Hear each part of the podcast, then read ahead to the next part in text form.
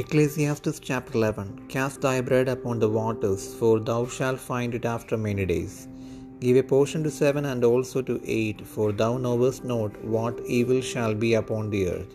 If the clouds be full of rain, they empty themselves upon the earth.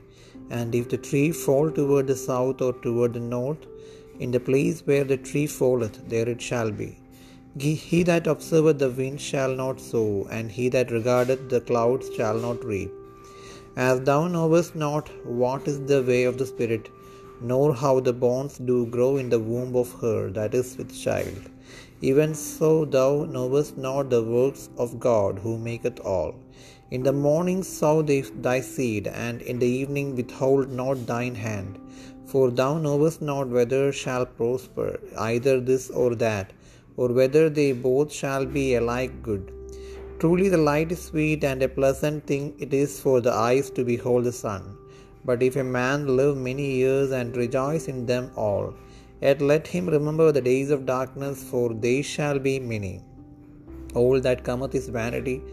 Rejoice, O young man, in thy youth, and let thy heart cheer thee in the days of thy youth, and walk in the ways of thine heart, and in the sight of thine eyes. Be, but now, but know thou that for all these things God will bring thee into judgment. Therefore, remove sorrow from thy heart, and put away evil from thy flesh, for childhood and youth are vanity.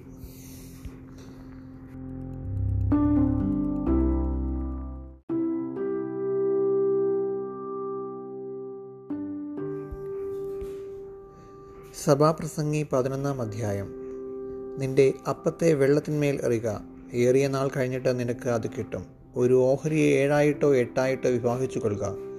ഭൂമിയിൽ എന്ത് അനർത്ഥം സംഭവിക്കുമെന്ന് നീ അറിയുന്നില്ലല്ലോ. മേഘം വെള്ളം കൊണ്ട് നിറഞ്ഞിരുന്നാൽ ഭൂമിയിൽ പെയ്യും. വൃക്ഷം തെക്കോട്ടോ വടക്കോട്ടോ വീണാൽ വീണെടുത്ത് തന്നെ കിടക്കും. കാറ്റിനെ വിചാരിക്കുന്നവൻ വിതയ്ക്കയില്ല മേഘങ്ങളെ നോക്കുന്നവൻ കൊയ്യുകയുമില്ല. കാറ്റിന്റെ ഗതി എങ്ങോട്ടെന്നും ഗർഭിണിയുടെ ഉദരത്തിൽ അസ്ഥികൾ ഉരുവായി വരുന്നത് എങ്ങനെയെന്നും നീ അറിയാത്തതുപോലെ.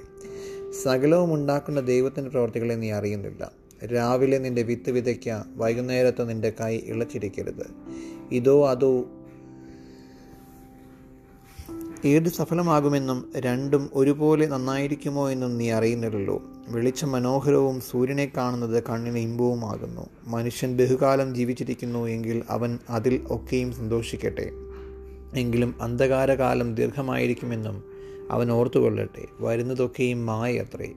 യൗവനക്കാരാ നിന്റെ യൗവനത്തിൽ സന്തോഷിക്കുക യൗവനകാലത്തിൽ നിന്റെ ഹൃദയം ആനന്ദിക്കട്ടെ.